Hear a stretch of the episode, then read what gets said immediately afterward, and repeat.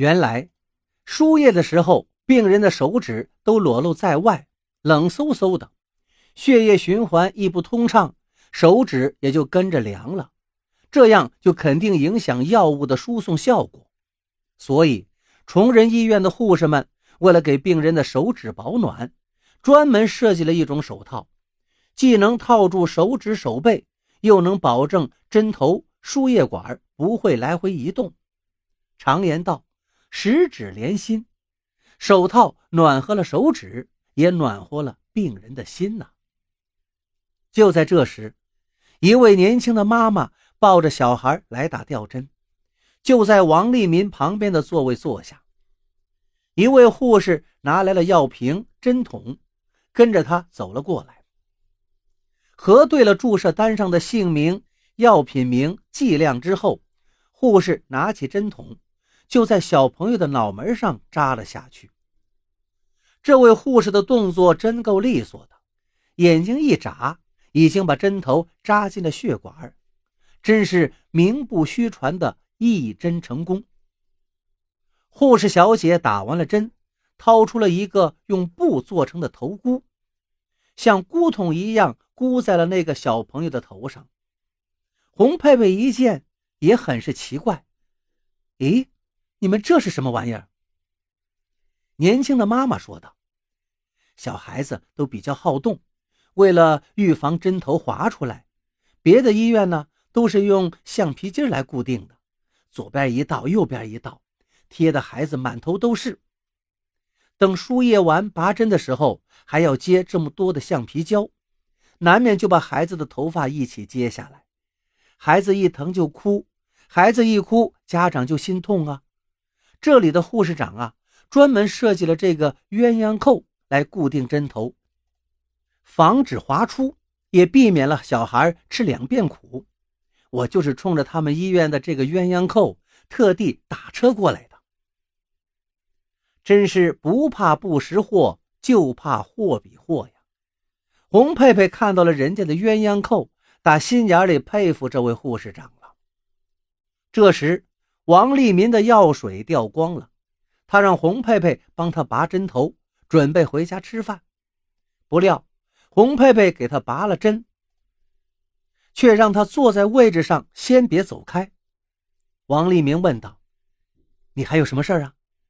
洪佩佩说道：“我要找这里的护士长，确定一个时间，带上我们打针间的护士来这儿取经，向人家学习。”王立民听了。哈哈大笑起来。原来，王立民听说洪佩佩接连收到了三封批评信，心里非常着急。洪佩佩是新提拔的护士长，她不仅缺少打针间的实践，更缺少管理的经验。为此，王立民利用自己在卫生局工作的便利条件，查阅了各家医院打针间的先进材料。他发现，崇仁医院。是区卫生局系统的静脉注射培训基地，于是他就去实地考察了。谁知道早出晚归，真的让他受了风寒，发了高烧，最后转成了肺炎。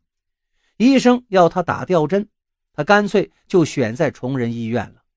今天他是有意要请佩佩来看一看，耳听是虚，眼见为实。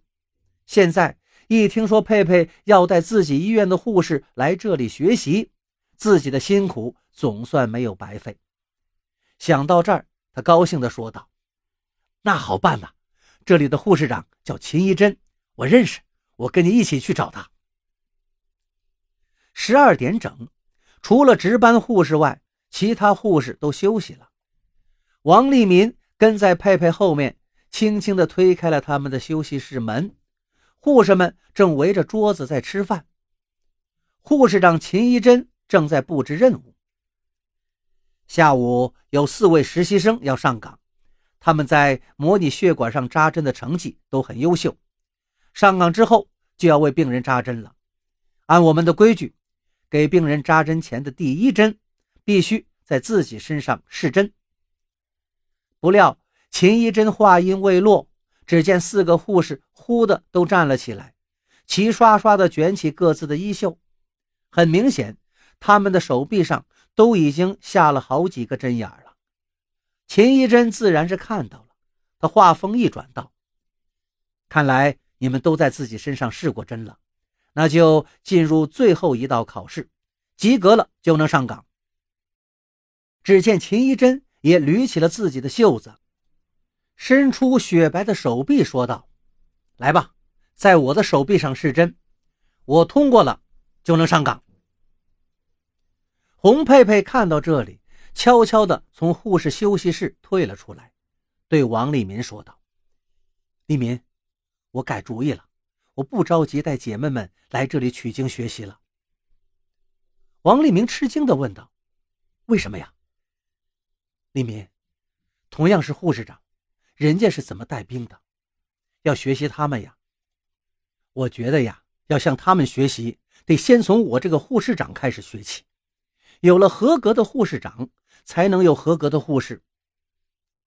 王立明甚感欣慰的点了点头，然后他轻轻挽住佩佩的肩膀，说道：“佩佩，作为你的男朋友，我合格不合格呢？”